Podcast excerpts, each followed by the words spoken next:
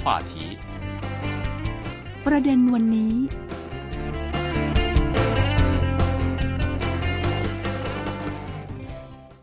สวัสดีครับคุณผู้ฟังต้อนรับสู่รายการประเด็นวันนี้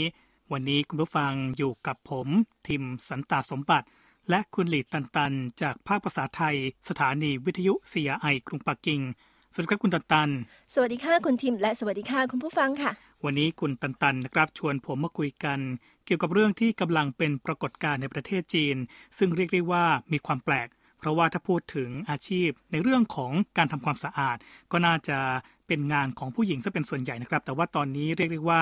มีผู้ชายที่กำลังมาปฏิวัติวงการทำความสะอาดว่าอย่างนั้นได้เลยนะครับ ใช่ค่ะ จริงๆ ที่ไทยก็เหมือนกับที่จีนใช่ไหมคะว่า เจ้าหน้าที่ทำความสะอาดส่วนใหญ่จะเป็นผู้หญิง แล้วก็ที่จีนนะคะ ส่วนใหญ่จะเป็นผู้หญิงที่ค่อนข้างมีอายุแล้วด้วยอืมที่ไทยจะเป็นแบบนี้หรือเปล่าคะจริง ๆ ก็อาจจะไม่จำกัดนะฮะว่าอ๋อเป็นคนที่อายุมากอายุน้อย แต่ว่าโดยส่วนใหญ่ผมคิดว่าน่าจะเป็นผู้หญิงที่ค่อนข้างมีอายุสักนิดหนึ่งอ๋อเราจะค่เรียกว่าเป็นคุณป้าอะไรอย่างนี้นะฮะที่ใช่มาช่วยค่ะทำความสะอาด เราก็จะติดภาพชินตาว่าถ้าพูดถึงแม่บ้านอืมนะฮะโดยส่วนใหญ่นะคำว่าแม่บ้านด้วยก็เหมือนกับคนที่มาช่วยดูแลเราเรื่องเกี่ยวกับความสะอาด แต่ว่าตอนนี้ที่จีนเป็นยังไง จริง ๆ ตอนนี้นะคะ เริ่มมีกระแสแบบว่ามีหนุ่มครับ เข้าร่วมวงการนี้เยอะขึ้นอืมเรื่อยๆ ค่ะทำไมฮะอยู่ดีๆ ผู้ชายทำไมถึงมาสนใจงานทำความสะอาดได้ จริง ๆ แต่ก่อนนะคะ ช่วงนี้เรียกได้ว่าเป็นตลาดช่องว่างเหมือนกันอืมก็คือผู้ชายไม่ค่อยเข้าร่วมงานนี้อ๋ออืมแต่ว่าพอดีมีหนุ่มแฝดครับสองคนนะคะ เขารู้สึกว่า เอ๊ะถ้าเป็นคุณบ้านะคะ ส่วนใหญ่เขาก็ปีนสูงไม่ค่อยได้ แล้วก็อืมไม่มีแรงพอ เพราะฉะนั้นถ้าทำความสะอาดอาจจะไม่ละเอียดหรือว่าไม่ฮะลึกมาก อืม อันนี้อืมถ้าพูดถึงว่าเป็นสุภาพสตรีที่มาทำงานทำความสะอาดนะฮะอาจจะมีค่ะข้อจำกัดในเรื่องของวัยเนาะใช่ทำงานค่ะบางอย่างหนักเกินไปไม่ได้ หรือว่า จะปีนป่ายขึ้นที่สูงทำความสะอาดบางจุดก็อาจจะไม่ไหวใช่ยกค่ะของหนักก็จะไม่ได้ อันนี้ก็จะเป็นช่องว่างที่ทำไมผู้ชายถึงเข้ามาทำงานตรงนี้ได้ใช่ไหมฮะใช่ค่ะ จริง ๆ ถ้าเป็นสตรีนะคะเขามีความละเอียดอยู่แล้วครับแต่ว่าเนื่องด้วยเป็นสตรีแรงก็ไม่พออยู่แล้วอืมมันก็เป็นเรื่องที่ปกติค่ะ แล้วหนุ่มแฝดที่เมื่อกี้ได้เอ่ยถึงสองคนนี้นะคะ ก็เลยคิดกัน อย่างรวดเร็วเลยค่ะ ที่จีนแล้วในเน็ตด้วยค่ะอืมอืม ก็ถือว่าเป็นคนรุ่นใหม่เนาะเกิดทศวรรษพันเก้าร้อยเก้าสิบใช่ไหมใช่ฮะเกิดปี1990นั่นแหละอืค่ะมอืม ก็เลยได้สมญานามว่าเป็นหนุ่มยุทธทศวรรษ 1990 ที่ชอบทำงานบ้างค่ะอืมก็ถือเป็นปรากฏการณ์ใหม่เนาะแล้วเขาก็โด่งดังมาบนโลกออนไลน์ด้วย ใช่ค่ะแล้วสองคนนี้นะคะ มีชื่อว่าเช่ากังกับเช่าเฉียงค่ะครับอืมเขานะคะจริงๆเคย เคยเป็นทหารมาก่อนอืมแต่ก่อนเขาก็เรียนพวกศิลป์ก็อย่างอย่างเช่นเต้นรำหรือครับว่าเล่นกังฟูอะไรอย่างเนี้ยฮะแล้วพอโตขึ้นก็เลยไปเป็นทหารด้านศิลป์อือืมมอ๋อคือเป็นทหารที่ทำงานเกี่ยวกับเรื่องของการเผยแพร่ศิลปะเนาะไม่ใช่ใช่ทหารค่ะที่สู้รบ ใช่ค่ะอ๋อก็ยังเป็นพื้นฐานที่มีแบบความละเอียดอะไรอย่างนี้มาด้วยเนาะใช่แต่ว่าเป็นทหารก็ยังสนใจในเรื่องของความสะอาดด้วยเนาะใช่เพราะว่าอ่าทหารไม่ว่าของประเทศไหนอะครับนะคะเขาก็ต้องมีความมีวินัยฮะแล้วก็เก่ง ด้านทำความสะอาดหรือว่าอืมเก็บของเก็บจัดจัดการของอะไรอย่างนี้ครับอยู่แล้วครับใช่เขาก็เลยถือว่าตัวเองมีประสบการณ์ แต่ว่าก่อนที่มาทำงานเป็นเจ้าหน้าที่ทำความสะอาดนะคะ เขาเขาได้ทำไลฟ์สดอืมสองคนนี้นะคะได้เป็นทหารมาสองปี แล้วก็ปลดประจำการครับเสร็จแล้วก็ไปอ่ามีการแสดงที่หลาย ๆ ที่แต่ว่าบาดเจ็บอืม ก็เลยไม่สามารถจะแสดงต่อแล้วครับก็เลยคิดจะเปลี่ยนงานใหม่ แล้วในตอนนั้นนะคะ ซึ่งประมาณปี 2016อะที่จีนกำลังคิดมากเลยเรื่องที่ไลฟ์สดอืมไม่ว่าจะเป็นตอนนั้นยังไม่ใช่ไลฟ์สดขายของ ส่วนครับใหญ่ก็จะเป็นไลฟ์สดที่แบบมีการแสดงต่างๆ อะไรอย่างเนี้ยฮะเขาก็เลยสองคนนี้ก็เลยร่วมงานนี้ แล้วก็ได้เงินมหาศาลเลยอะอ๋อเอาจใช่ริง ๆ ก็ถือว่าเป็นงานที่สร้างรายได้อยู่แล้วนะครับใช่แล้วทำไมถึงต้องเปลี่ยนมาทำงานทำความสะอาดแทนได้ล่ะ จริง ๆ ตอนนั้นนะคะสองสองคนนี้ได้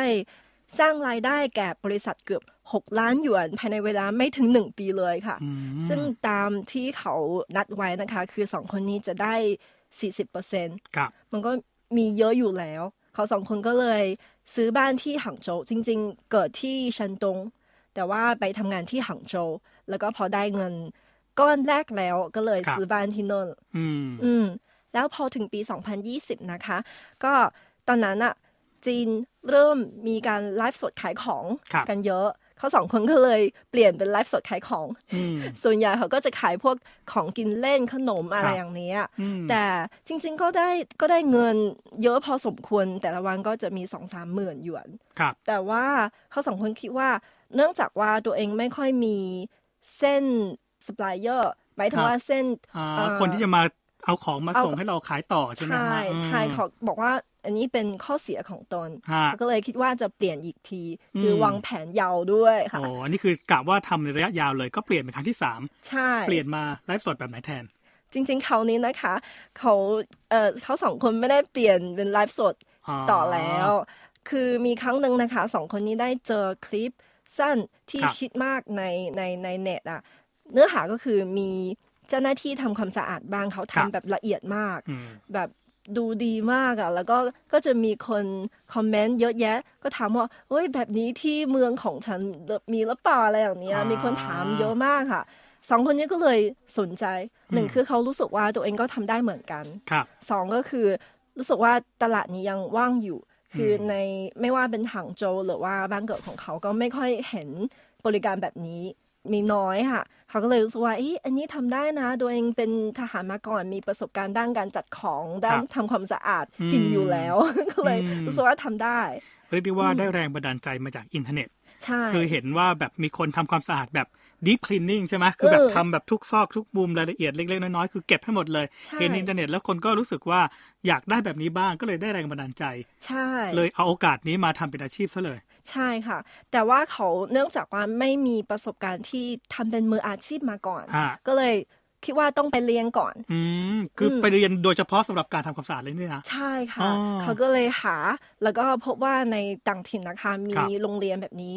ด้วยอืมคือมีมีคอร์สที่ฝึกทำความสะอาดดีฟเหมือนกันครับเขาก็เลยไปจ่ายค่าเล่าเรียนเป็นกว่าหมื่นหยวนโอ้โหไปเรียนลงทุนนะลงทุนลงทุนฮะจริง ๆ ค่ะอ่าแล้วพอเรียนเสร็จแล้วนะคะเขาก็ไม่ใช่ว่าเรียนเสร็จแล้วก็มาก็ก็มาเปิดบริษัทหรืออะไรทำครับของตัวเอง เขาก็เลยไปสมัครบริษัททำความสะอาดชื่อดังก่อน อ๋อ คือไปเป็นลูกจ้างเขาก่อน ใช่ใช่อ่าเพื่อเก็บประสบการณ์ แล้วก็ครับไปก็คือใช้ทักษะที่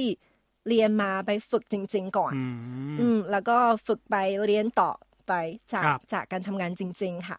แล้วพอเขารู้สึกว่า อืม ประมาณนี้ได้แล้วอะอืมรู้ก็ดีเลยออกแล้มาวตั้งบริษัทเองเลยนะ ใช่ค่ะครับแต่ว่าในทีแรกนะคะ เขาก็มีแค่สองคนฮะเขาก็เลยลองว่า เอ๊ะนี่ทำยังไงดีอะ คือไม่รู้ว่าจะลงมือทำยังไง ก็เลยเริ่มจากการทำความความสะอาด ให้บ้านของเพื่อนก่อนครับซึ่งเพื่อนของเขานะบ้านเพื่อนของเขานะคะ มีพื้นที่ประมาณไม่ถึงหนึ่งร้อยตารางเมตร แต่ว่าสองคนนี้นะคะทำได้ตั้งสิบสองชั่วโมง โอ้ จริง ๆ ก็ถือว่าเป็นจริงห้องขนาดแบบว่าประมาณหนึ่งห้องนอนเนาะที่มีห้องนั่งเล่นครัวสักนิดหนึ่งอืมประมาณร้อยตารางเมตรใช่แต่ว่าใช้ใช่เวลาทำโอ้ยต้องบอกว่า เกินกว่าเวลาปกติที่คนทำงาน 8 ชั่วโมงนี่ใช่12 ชั่วโมงนี่ทำโอทีแล้วนะใช่ใช่ทำทั้งใช่วันเลยนะ นั่นน่ะสิ แล้วก็ฮะปกติทำความสะอาดที่ที่จีนนะคะ อย่างเช่นที่ปักกิ่งอะถ้าเป็นแบบทั่ว ๆ ไปครัเขาบก็จะประมาณสองชั่วโมงสี่ชั่วโมงฮะก็จะเสร็จแล้วอะอืมก็คือเป็นแบบประจำวันทำความสะอาดประจำวันฮะแต่ของเขาเป็นแบบละเอียดมากฮะเขาก็เลยใช้เวลานานมาก แต่ประสบการณ์นี้นะคะก็อีกอย่างก็คือทำให้สองคนนี้รู้แล้วว่า ใบสั่งที่ใหญ่กว่านี้เขาสองคนคงรับไม่ค่อยได้อืมก็เลยรู้สึกว่าเออรู้แล้วต่อไปถ้ามีคนถ้ามีใบสั่งที่เกินกว่านั้นอะก็คงทำไม่ได้ ถ้าภายในหนึ่งร้อยตารางเมตร อือืมมคือถ้ารับมีได้ลูกค้าติดต่อเข้ามาใช่ก็อยากให้มาทำอาจจะเป็นบ้านหรือว่าอาจจะเป็นแบบคอนโดที่ขนาดใหญ่กว่านี้สองคนก็คงจะทำกันเองไม่ไหวใช่ทีนี้ก็เลยได้แรงบันดาลใจว่าคงจะต้องแบบเปิดเป็นบริษัทที่มีคนที่แบบ มาเป็นลูกจ้างมากขึ้นนะฮะ ใช่ค่ะ แล้วตอนนี้นะคะบริษัทของเขาได้สร้างสถิติแบบว่าสร้างรายได้ 3.5 ล้านบาทต่อเดือนเลยค่ะอื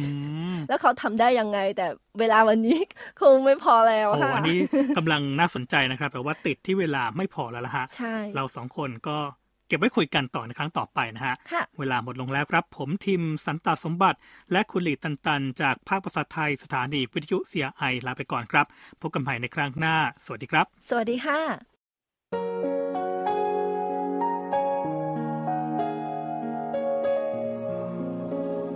เ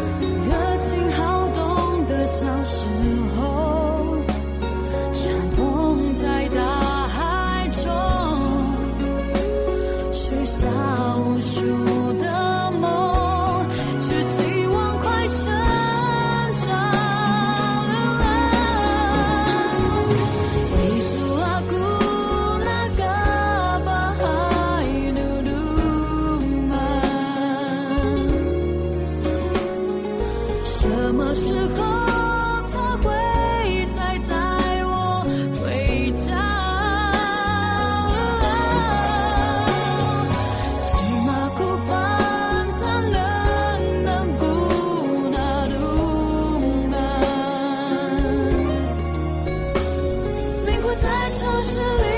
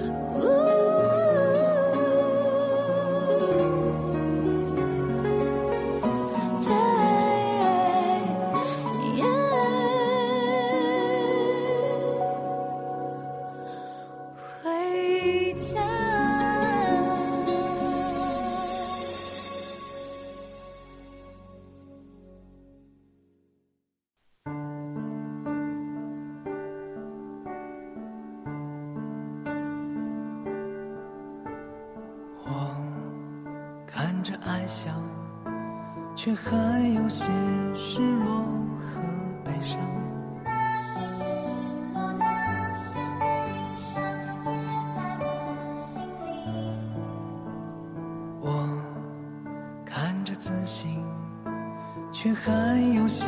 退缩。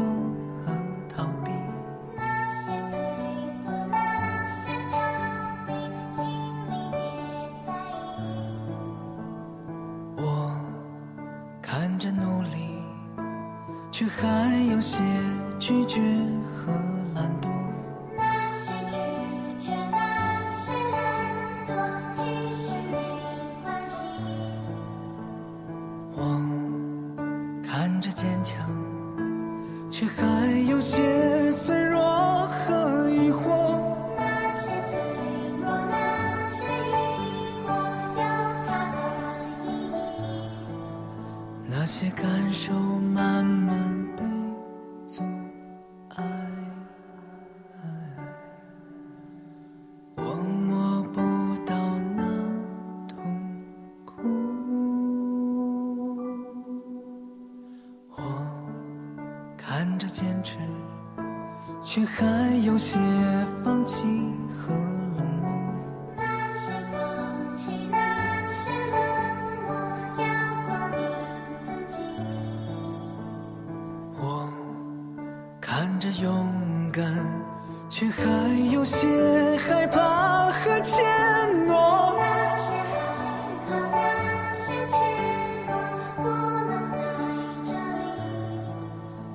那些光芒渐渐被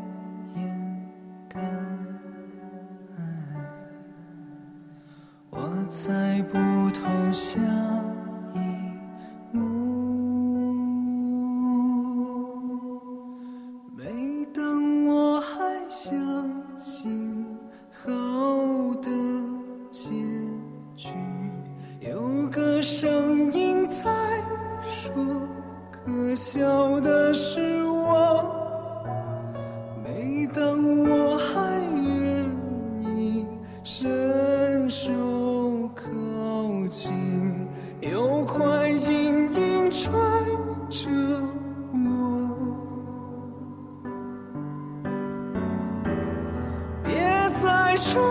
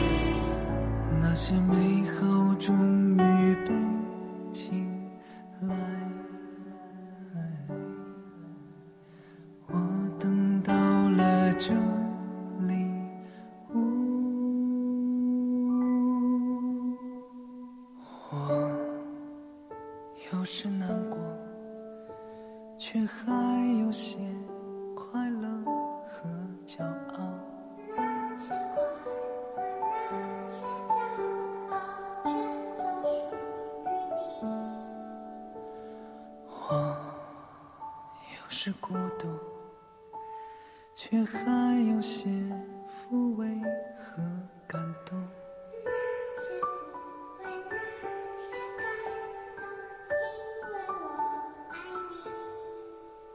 这个结局是我的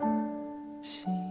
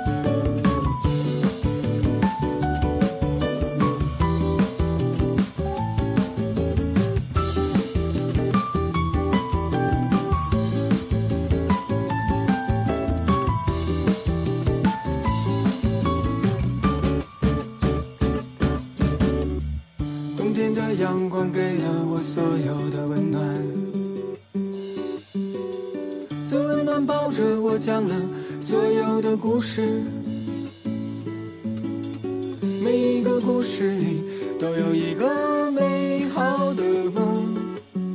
而我却在等你。你说你喜欢每一座城市都是一句晚安。你说你喜欢海，却不喜欢山。你说你看到了这些，就会对我微笑，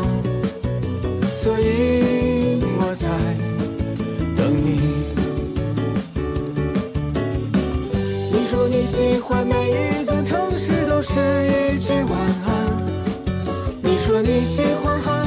却不喜欢山。你说你看到了这些，就会对我微笑，所以我在等你。你说你喜欢每一座城市都是一句晚安。你说你喜欢海，却不喜欢山。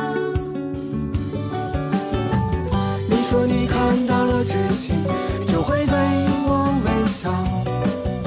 所以我在等你，所以我在等你，所以我在